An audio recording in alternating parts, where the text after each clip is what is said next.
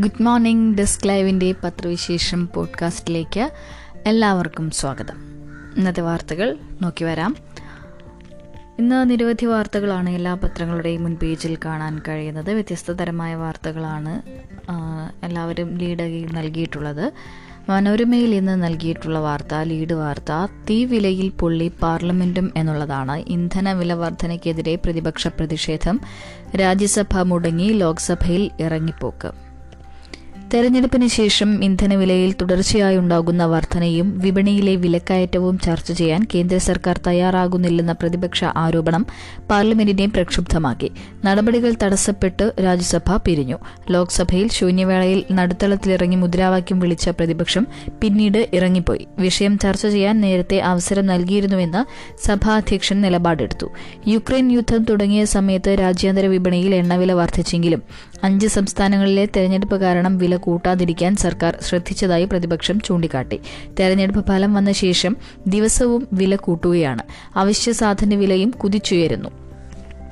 ഇതിനിടെയാണ് ജീവൻ രക്ഷാ മരുന്നുകൾക്കും വില കൂട്ടിയിരിക്കുന്നത്. കോവിഡ് ദുരിതങ്ങളിൽ നിന്നും ജനം കരകയറുന്നതിനിടെ ഇത്തരം സമീപനം മനുഷ്യത്വരഹിതമാണെന്ന് പ്രതിപക്ഷം ചൂണ്ടിക്കാട്ടി.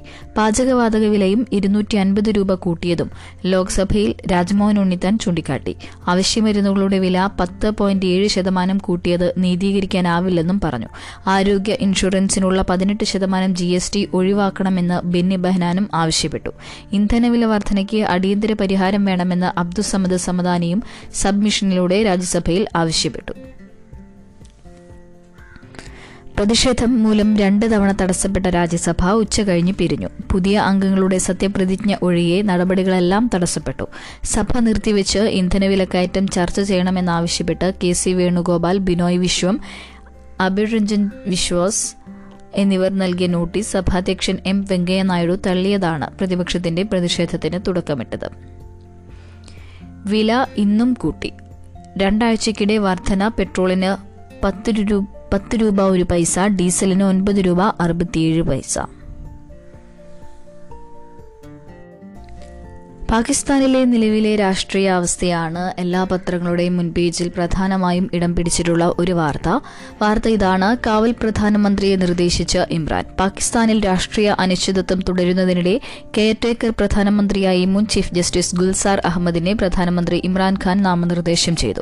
കെയർടേക്കർ പ്രധാനമന്ത്രിയുടെ പേര് നിർദ്ദേശിക്കാൻ ആവശ്യപ്പെട്ട് പ്രസിഡന്റ് ആരിഫ് അൽവി പ്രധാനമന്ത്രിക്കും പ്രതിപക്ഷ നേതാവ് ഷഹബാസ് ഷെരീഫിനും കത്തയച്ചിരുന്നു. എന്നാൽ പിരിച്ചുവിട്ട നടപടി തന്നെ ഭരണഘടനാ വിരുദ്ധമായതിനാൽ പേര് നിർദ്ദേശിക്കാൻ ഷഹബാസ് വിസമ്മതിച്ചു. പുതിയ ആളെ നിയമിക്കും വരെ ഇമ്രാൻ പ്രധാനമന്ത്രിയായി തുടരും. ഇതിനിടെ അവിശ്വാസ പ്രമേയം നിലനിൽക്കില്ലെന്ന് വ്യക്തമാക്കി തള്ളിയതിനെതിരെയും തുടർന്ന് പാർലമെന്റ് പിരിച്ചുവിട്ടതിനെതിരെയുമുള്ള കൂടുതൽ വാദം കേൾക്കുന്നതിനായി സുപ്രീം കോടതി ഇന്നത്തേക്ക് കേസ് മാറ്റി. തിങ്ങി നിറഞ്ഞ കോടതി മുറിയിൽ മൂന്ന് മണിക്കൂർ നീണ്ട വാദത്തിന് ശേഷമായിരുന്നു ഇത്. Chief justice Umar Bandial justice Ijazul Ahsan justice Mazahar Alam Khan Miankhel justice Munib Akhtar justice Jamal Khan Mandokhel എന്നിവരടങ്ങിയ ബെഞ്ചാണ് വിഷയം പരിഗണിച്ചത്. ഇന്ന് തന്നെ വിധി പറയണമെന്ന ആവശ്യം ചീഫ് ജസ്റ്റിസ് തള്ളി. വിധി പറയും മുൻപ് എല്ലാ കക്ഷികളുടെയും വാദം കേൾക്കും. പ്രസിഡന്റ് ആരിഫ് അൽവി സുപ്രീം കോടതി ബാർ അസോസിയേഷൻ രാഷ്ട്രീയ പാർട്ടികൾ എന്നിവരെയെല്ലാം കക്ഷി ചേർത്തിട്ടുണ്ട്. വാദം ഇന്ന് ഉച്ചയ്ക്ക് പന്ത്രണ്ടിന് നടക്കും.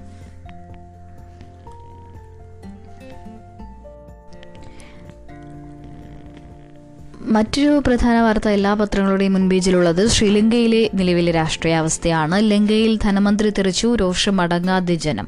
ശ്രീലങ്കയിൽ ധനമന്ത്രി ബേസിൽ രജപക്സെയെ പുറത്താക്കി ജനരോഷം തണുപ്പിക്കാൻ സർക്കാരിന്റെ വിഫല ശ്രമം. പ്രധാനമന്ത്രി മഹിന്ദ രജപക്സെയുടെയും പ്രസിഡന്റ് ഗോട്ടബയുടെയും സഹോദരനാണ് ബേസിൽ. പ്രധാനമന്ത്രി പദത്തിൽ മഹിന്ദ തുടരും വിധം നടത്തിയ മന്ത്രിസഭാ പുനഃസംഘടനയിൽ നിലവിലെ നിയമമന്ത്രി അലി സാബ്രിക്ക് ധനവകുപ്പ് നൽകി. രാജ്യാന്തര നാണ്യനിധിയുമായുള്ള ചർച്ചകൾക്ക് അടുത്തയാഴ്ച യു എസിലേക്ക് പോകാനിരിക്കെയാണ് ബേസിലിനെ നീക്കിയത്. ഏഴ് മാസം മുൻപ് ചുമതലയേറ്റ സെൻട്രൽ ബാങ്ക് ഗവർണർ അജിത് കബ്രാളും രാജി സമർപ്പിച്ചിട്ടുണ്ട്. ഐ എം എഫിൽ നിന്ന് വായ്പ എടുക്കുന്നതിനെ തുടക്കം മുതൽ എതിർത്തിരുന്ന ഗവർണർ രാജ്യത്ത് പരിധി വിട്ട് നോട്ട് അച്ചടിച്ച് കടുത്ത പണപ്പെരുത്തി പണപ്പെരുപ്പത്തിനിടയാക്കിയെന്നാണ് വിലയിരുത്തൽ. മന്ത്രിസഭാ പുനഃസംഘടനയുടെ ഭാഗമായി ഇരുപത്തിയാറ് മന്ത്രിമാരും രാജി നൽകി. പുതിയ ദേശീയ മന്ത്രിസഭയിൽ അംഗങ്ങളാകാൻ പ്രതിപക്ഷ കക്ഷികളെ പ്രധാനമന്ത്രി മഹിന്ദ രജപക്സെ ക്ഷണിച്ചെങ്കിലും പ്രതിപക്ഷ നേതാവ് സജിത് പ്രേമദാസയും ജനതവിമുക്തി പെരുമാനിയും രജപക്സെയുമായി അധികാരം പങ്കിടാനില്ലെന്ന് വ്യക്തമാക്കി. മുൻ പ്രസിഡന്റ് മൈത്രിപാല സിരിസേനയുടെ നേതൃത്വത്തിലുള്ള ശ്രീലങ്ക ഫ്രീഡം പാർട്ടി ഭരണമുന്നണി വിടുകയാണെന്ന് പ്രഖ്യാപിച്ചു. പാർലമെന്റിൽ പ്രത്യേക വിഭാഗമായി ഇരിക്കും. ഗോട്ടബയയെ പ്രസിഡന്റ് സ്ഥാനത്ത് നിന്ന് നീക്കാതെ ജനകീയ പ്രക്ഷോഭം അവസാനിക്കില്ലെന്ന സൂചന നൽകി രാജ്യത്ത് പലയിടത്തും പ്രകടനവും വഴിതടയലും തുടരുകയാണ്. ഭരണപക്ഷ എംപിമാരുടെ വീടുകളുടെ മുന്നിലെല്ലാം സമരമാണ്. ഗോട്ടബയയുടെ മകന്റെ ലോസ് ഏഞ്ചൽസിലുള്ള വീടിന് മുന്നിൽ വരെ സമരം നടന്നു.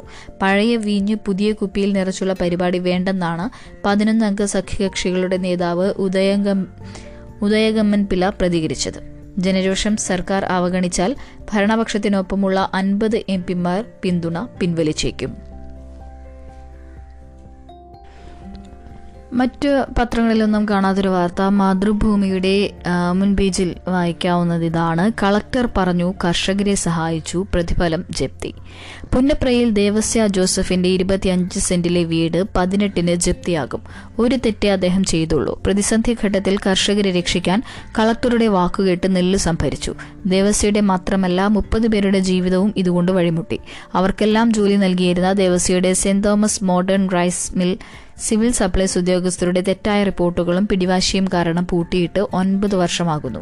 ആയിരത്തി തൊള്ളായിരത്തി തൊണ്ണൂറ്റിയാറിലാണ് ദേവസ്യ മില്ല് തുടങ്ങിയത്. ആദ്യം കർഷകരിൽ നിന്ന് നെല്ല് വാങ്ങി മുത്തരി എന്ന ബ്രാൻഡിൽ വിറ്റു. രണ്ടായിരത്തി അഞ്ച് മുതൽ സപ്ലൈകോ സംഭരിച്ചു നൽകിയ നെല്ല് അരിയാക്കി നൽകാൻ തുടങ്ങി. നെല്ലിന്റെ അറുപത്തിയെട്ട് ശതമാനം അരി സപ്ലൈകോയ്ക്ക് നൽകണം. രണ്ടായിരത്തി പതിമൂന്നിൽ ഉപ്പുവെള്ളക്കയറ്റം കാരണം നെല്ലിന്റെ നിലവാരം കുറഞ്ഞു. അറുപത്തിയെട്ട് ശതമാനം അരി നൽകാൻ കഴിയാത്തതിനാൽ മില്ലുകാർ നെല്ലെടുക്കാൻ വിസമ്മതിച്ചു. ആ ഘട്ടത്തിലാണ് അന്നത്തെ കലക്ടർ പി. വേണുഗോപാൽ ദേവസ്വയോട് നാട്ടുകാരൻ എന്ന നിലയിൽ മാനുഷിക പരിഗണന നൽകി നെല്ല് സംഭരിക്കണമെന്ന് ആവശ്യപ്പെട്ടത്. കർഷകരെ സഹായിച്ചാൽ തിരിച്ചും സഹായിക്കാമെന്ന ഉറപ്പിൽ അദ്ദേഹം പതിമൂവായിരത്തി നാനൂറ്റി നാൽപ്പത്തിയഞ്ച് ക്വിന്റൽ നെല്ല് സംഭരിച്ചു. അൻപത് ശതമാനം പോലും അരി ലഭിച്ചില്ല. അയ്യായിരത്തി തൊള്ളായിരത്തി തൊണ്ണൂറ്റിയൊന്ന് കിൻഡൽ സപ്ലൈകോയ്ക്ക് നൽകി. ഗുണനിലവാരം പരിശോധിച്ച് ഉറപ്പാക്കിയെങ്കിലും അറുന്നൂറ് കിൻഡൽ അവർ ഏറ്റെടുത്തില്ല. മില്ലിൽ തന്നെ കിടന്നു. കൊടുത്ത നെല്ലിന്റെ പണവും കിട്ടിയില്ല. പലതവണ ഹൈക്കോടതിയെ സമീപിച്ച് അനുകൂല ഉത്തരവ് നേടിയെങ്കിലും അതൊന്നും നടപ്പായില്ല. കലക്ടർ സ്ഥലം മാറിപ്പോവുകയും ചെയ്തു. ഇതിനിടെ അരി തിരിമറിയെന്ന് കാണിച്ച് ദേവസ്വയ്ക്കെതിരെ സപ്ലൈകോ കേസ് നൽകിയെങ്കിലും ഹൈക്കോടതി റദ്ദാക്കി. നാൽപ്പത്തിമൂന്ന് ലക്ഷം രൂപ വായ്പ എടുത്തു തുടങ്ങിയ മിൽ രണ്ടായിരത്തി പതിമൂന്ന് സെപ്റ്റംബർ മുപ്പതിന് പൂട്ടിപ്പോയി. സെക്യൂരിറ്റി നിക്ഷേപമായ ആറു ലക്ഷവും ഇരുപത് ലക്ഷം രൂപ ബാങ്ക് ഗ്യാരണ്ടിയും സപ്ലൈകോ പിടിച്ചു. നെല്ല് അരിയാക്കി കൊടുത്തതിന്റെ പത്ത് പോയിന്റ് നാല് ഒൻപത് ലക്ഷം കിട്ടിയതുമില്ല. വായ്പ തിരിച്ചടവ് മുടങ്ങിയതോടെയാണ് കളർകോട് സനാതനപുരത്തുള്ള വീട് ജപ്തിയാകുന്നത്. ഇതിനിടെ എസ്. ഹരികിഷോർ ചെയർമാനായ micro and small enterprises facilitation council ദേവസ്വയ്ക്ക് അനുകൂലമായി പലതവണ വിധിച്ചു. മുപ്പത്തിയാറ് പോയിന്റ് നാല് ഒൻപത് ലക്ഷം. രണ്ടായിരത്തി പതിമൂന്ന് ഒക്ടോബർ പത്ത് മുതൽ മൂന്നിരട്ടി പലിശ സഹിതം ദേവസ്യയ്ക്ക് നൽകാൻ വിധിച്ചിട്ടുണ്ട്. പക്ഷേ നൽകുന്നില്ല. വ്യവസായ മന്ത്രിക്കും ദേവസ്യ നിവേദനം നൽകിയിട്ടുണ്ട്. ഐ ടി ഐ പഠിച്ചിട്ടുള്ള ദേവസ്യ മോട്ടോർ നന്നാക്കുന്ന ജോലികൾ വീട്ടിലിരുന്ന് ചെയ്യുന്നു. മനുഷ്യത്വപരമായ നിലപാട് സ്വീകരിച്ചതാണോ താൻ ചെയ്ത തെറ്റെന്ന് ദേവസ്യ ചോദിക്കുന്നു. മിൽ ഇനി തുടങ്ങാൻ നാല് കോടിയെങ്കിലും വേണം. എങ്കിലും ഒരിക്കൽ കൂടി തുറക്കണമെന്ന് ആഗ്രഹമുണ്ട്. അൻപത് പേർക്ക് ജോലി കിട്ടും എന്നും അദ്ദേഹം പറയുന്നു. കിടപ്പാടം ജപ്തി ചെയ്യില്ലെന്ന വാഗ്ദാനം സർക്കാർ മറന്നു. കേന്ദ്രവും അനുകൂല സമീപനമെടുത്തില്ല ജപ്തി നടപടികളുമായി ബാങ്കുകൾ. വായ്പ കുടിശ്ശിക വരുത്തുന്നവരുടെ കിടപ്പാടം നഷ്ടപ്പെടുത്തുന്ന സർഫാസ് സർഫാസി നിയമത്തിൽ നിന്ന് സാധാരണക്കാരെ രക്ഷിക്കാനുള്ള കേരള സർക്കാരിന്റെ നീക്കം പാതിവഴിയിൽ ഉപേക്ഷിച്ചു. കേരളത്തിന്റെ ആവശ്യം കേന്ദ്രവും ചെവിക്കൊണ്ടില്ല. സഹകരണ ബാങ്കുകളെ ഈ നിയമത്തിന്റെ പരിധിയിൽ നിന്ന് ഒഴിവാക്കാൻ ശ്രമിക്കുമെന്ന മുഖ്യമന്ത്രിയുടെ പ്രഖ്യാപനവും യാഥാർത്ഥ്യമായില്ല. സംസ്ഥാനത്തിന്റെ സ്വന്തം സഹകരണ ബാങ്കായ കേരള ബാങ്ക് ഇപ്പോൾ സർഫാസി നിയമമനുസരിച്ചുള്ള ജപ്തി നടപടികളുമായി മുന്നോട്ടു പോവുകയും ചെയ്യുന്നു. നിയമസഭാ സമിതിയുടെ ശുപാർശകളും കടലാസിൽ മാത്രമായി. സർഫാസി നിയമപ്രകാരം ക്രൂരമായ ജപ്തി നടപടികൾ വ്യാപകമായപ്പോഴാണ് ഒന്നാം പിണറായി വിജയൻ സർക്കാർ ഇതിൽ നിന്ന് സാധാരണക്കാർക്ക് ഇളവ് നൽകണമെന്ന് കേന്ദ്രത്തോട് ആവശ്യപ്പെട്ടത്. സർക്കാർ പല പദ്ധതികളിലൂടെ ജനങ്ങൾക്ക് വീടുണ്ടാക്കാൻ ശ്രമിക്കുമ്പോൾ ബാങ്കുകൾ ഈ നിയമം ഉപയോഗിച്ച് അവരുടെ വീടുകൾ ജപ്തി ചെയ്യുന്നത് ന്യായീകരിക്കാനാവില്ലെന്ന് മുഖ്യമന്ത്രി പിണറായി വിജയൻ അന്ന് പറഞ്ഞു. കേന്ദ്ര നിയമമായ സർഫാസിയുടെ മുപ്പത്തിയൊന്നാം വകുപ്പ് ഭേദഗതി ചെയ്യണമെന്നാവശ്യപ്പെട്ട് രണ്ടായിരത്തി പതിനേഴ് ഓഗസ്റ്റ് ഇരുപത്തിയൊന്നിന് നിയമസഭ പ്രമേയവും പാസാക്കി. കൃഷിഭൂമിയാണ് ഈട് നൽകുന്നതെങ്കിൽ സർഫാസി നിയമപ്രകാരം അത് ജപ്തി ചെയ്യാനാവില്ല. അതിന് സമാനമായി അഞ്ച് സെന്റ് വരെയുള്ള ഭൂമിയും വീടും ജപ്തിയിൽ നിന്ന് ഒഴിവാക്കണമെന്നാണ് നിയമസഭ പാസാക്കിയ പ്രമേയം ആവശ്യപ്പെട്ടത്. എന്നാൽ ഇതിന് കേന്ദ്രം മറുപടി നൽകിയില്ല. സഹകരണ ബാങ്കുകളെ സർഫാസി നിയമത്തിൽ നിന്ന് ഒഴിവാക്കാൻ നടപടിയെടുക്കുമെന്ന് രണ്ടായിരത്തി പത്തൊൻപത് ജൂൺ പത്തിന് മുഖ്യമന്ത്രി നിയമസഭയിൽ ഉറപ്പും നൽകി. എന്നാൽ റിസർവ് ബാങ്കിന്റെ കീഴിൽ വരുന്ന കേരള ബാങ്കിനും അർബൻ സഹകരണ ബാങ്കുകൾക്കും ഈ നിയമം ബാധകമാണ്. രണ്ടു കൊല്ലത്തിനു ശേഷം കോവിഡ് രോഗികൾ ആയിരത്തിൽ താഴെ. രാജ്യത്ത് രണ്ടു വർഷത്തിന് ശേഷം ആദ്യമായി പ്രതിദിന കോവിഡ് രോഗികളുടെ എണ്ണം ആയിരത്തിന് താഴെയായി. തിങ്കളാഴ്ച തൊള്ളായിരത്തി പതിമൂന്ന് പേരിലാണ് രോഗം സ്ഥിരീകരിച്ചത്. രണ്ടായിരത്തി ഇരുപത് ഏപ്രിൽ പതിനെട്ടിന് ശേഷം ആദ്യമായാണ് രോഗികളുടെ എണ്ണം ആയിരത്തിന് താഴെ എത്തുന്നത്. പതിമൂന്ന് പേർ കൂടി മരിച്ചതോടെ ആകെ മരണസംഖ്യ അഞ്ച് ലക്ഷത്തി ഇരുപത്തി ഒന്നായിരത്തി മുന്നൂറ്റി അൻപത്തി എട്ടായി പന്ത്രണ്ടായിരത്തി അഞ്ഞൂറ്റി തൊണ്ണൂറ്റിയേഴ് പേരാണ് സജീവ രോഗികൾ. ആയിരത്തി മുന്നൂറ്റി പതിനാറ് പേർ രോഗമുക്തരായി. രോഗികളുടെ എണ്ണം കുറയുന്ന പശ്ചാത്തലത്തിൽ മുഖാവരണവും സാമൂഹിക അകലവും ഒഴികെയുള്ള നിയന്ത്രണങ്ങൾ സർക്കാർ പിൻവലിച്ചിരുന്നു. ഡൽഹി മഹാരാഷ്ട്ര പശ്ചിമബംഗാൾ എന്നീ സംസ്ഥാനങ്ങൾ മുഖാവരണം നിർബന്ധമല്ലാതാക്കിയിട്ടുണ്ട്. വെറ്റിനറി മരുന്നുകൾക്കും വില കുതിച്ചു. കർഷകർക്ക് ഇരുട്ടടിയായി മൃഗങ്ങൾക്കുള്ള മരുന്ന് വിലയിലും വർദ്ധിച്ചു. വർധന. എട്ട് മുതൽ പത്ത് ശതമാനം വരെ വിലയാണ് വിവിധ മരുന്നുകൾക്ക് വർദ്ധിച്ചത്. പഴയ ശേഖരത്തിന് കൂടിയ വില നൽകേണ്ടി വരില്ല. മൃഗങ്ങൾക്ക് നൽകുന്ന മെൽ മെലോക്സിക്കാം പാരസെറ്റമോൾ മരുന്നിന് പത്ത് ശതമാനം വില വർദ്ധിക്കും. നിലവിൽ നൂറ് മില്ലിക്ക് നൂറ്റി അറുപത്തിയഞ്ച് രൂപയാണ് വില. രക്തത്തിലെ അണുബാധയ്ക്ക് നൽകുന്ന ആന്റിബയോട്ടിക് മരുന്നിനാണ് കൂടുതൽ വർധന. ഇരുപത് മില്ലിക്ക് ആയിരത്തി അഞ്ഞൂറ് രൂപയുള്ള മരുന്നിന് ആയിരത്തി അറുന്നൂറ്റി അൻപത് രൂപയായി കൂടും.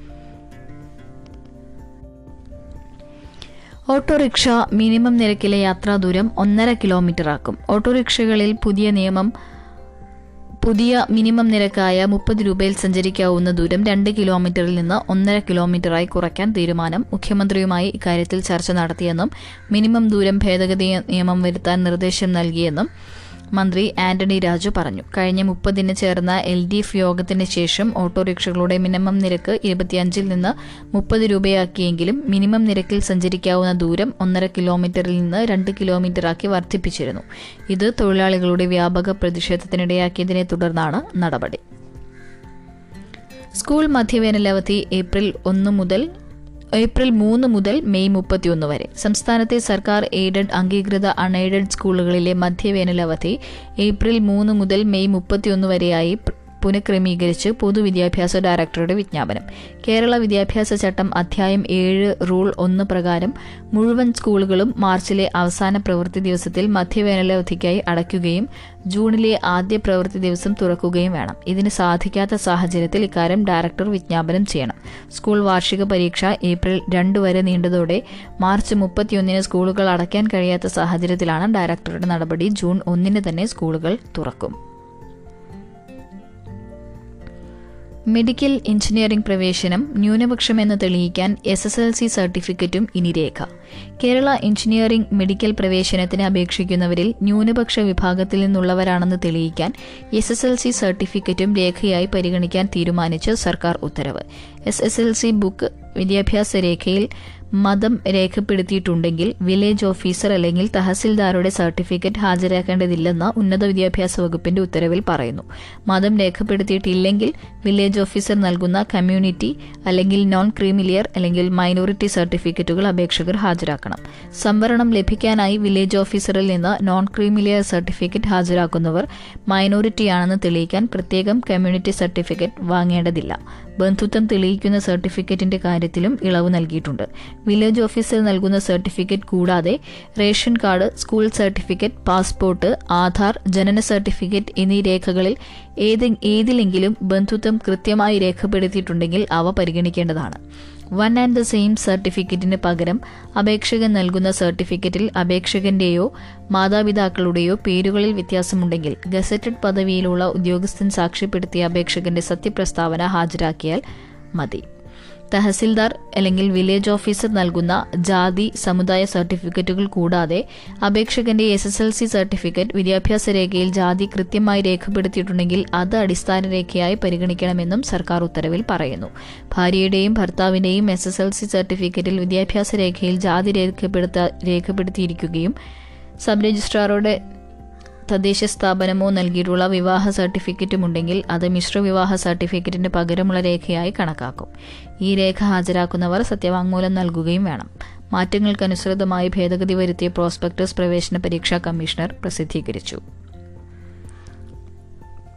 ബംഗാൾ ഉൾക്കടലിൽ ന്യൂനമർദ്ദത്തിന് സാധ്യത. അടുത്ത ഇരുപത്തിനാല് മണിക്കൂറിനുള്ളിൽ തെക്കൻ അന്തമാൻ കടലിനു മുകളിൽ ചക്രവാത ചുഴി രൂപപ്പെടാൻ സാധ്യതയുള്ളതായി കാലാവസ്ഥാ വകുപ്പ് അറിയിച്ചു. തുടർന്നുള്ള ഇരുപത്തിനാല് മണിക്കൂറിൽ ചക്രവാത ചുഴി തെക്കുകിഴക്കൻ ബംഗാൾ ഉൾക്കടലിൽ ന്യൂനമർദ്ദമായി ശക്തി പ്രാപിക്കാനാണ് സാധ്യത. ചക്രവാത ചുഴിയുടെ രൂപ രൂപീകരണത്തോടെ സംസ്ഥാനത്ത് അടുത്ത അഞ്ചു ദിവസം വിവിധ ജില്ലയിൽ മഴയ്ക്ക് സാധ്യതയുണ്ട്. കേരള കർണാടക ലക്ഷദ്വീപ് തീരങ്ങളിൽ മത്സ്യബന്ധനത്തിന് തടസ്സമില്ല.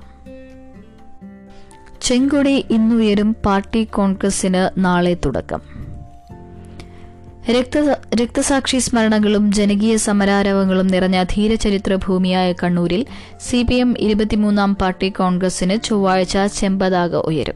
ബി ജെ പിയുടെ കിരാത ഭരണം അവസാനിപ്പിക്കാനുതകുന്ന രാഷ്ട്രീയ തീരുമാനങ്ങൾക്ക് വേദിയാകുന്ന പാർട്ടി കോൺഗ്രസ് രാജ്യം ഉറ്റുനോക്കുകയാണ്. ഇന്ത്യയിൽ കമ്മ്യൂണിസ്റ്റ് പാർട്ടിയുടെ വളർച്ചയ്ക്ക് നിർണായക സംഭാവന നൽകിയ കണ്ണൂർ പാർട്ടി കോൺഗ്രസ് അവിസ്മരണീയമാക്കാൻ സജ്ജമായി. പൊതുസമ്മേളന വേദിയായ എ കെ ജി നഗറിൽ ചൊവ്വാഴ്ച വൈകിട്ട് സ്വാഗത സംഘം ചെയർമാൻ കൂടിയായ മുഖ്യമന്ത്രി പിണറായി വിജയൻ പതാക ഉയർത്തും. ജനനായകൻ ഇ കെ നായനാരുടെ പേരിലുള്ള അക്കാദമി അങ്കണത്തിൽ പ്രത്യേകം തയ്യാറാക്കിയ വേദിയിലാണ് പ്രതിനിധി സമ്മേളനം.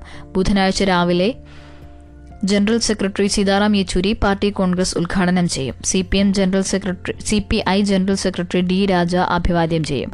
പ്രതിനിധികളും നിരീക്ഷകരും കേന്ദ്ര കമ്മിറ്റി അംഗങ്ങളും ഉൾപ്പെടെ എണ്ണൂറ്റി പതിനഞ്ച് പേരാണ് കോൺഗ്രസിൽ പങ്കെടുക്കുന്നത്. വിവിധ സംസ്ഥാനങ്ങളിൽ നിന്നും പ്രതിനിധികളും നേതാക്കളും എത്തിത്തുടങ്ങി.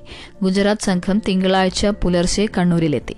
ബംഗാളിൽ നിന്നുള്ള പ്രതിനിധികൾ ഉൾപ്പെടെ ചൊവ്വാഴ്ച രാവിലെ എത്തും. രക്തപതാകകളും ചുവപ്പ് അലങ്കാരങ്ങളും ലോക ഇന്ത്യൻ കമ്മ്യൂണിസ്റ്റ് ആചാര്യന്മാരുടെ ചിത്രങ്ങളും അടക്കം പ്രചാരണം നിറഞ്ഞ കണ്ണൂർ നഗരമാകെ പാർട്ടി കോൺഗ്രസ് വേദിയായി മാറിക്കഴിഞ്ഞു.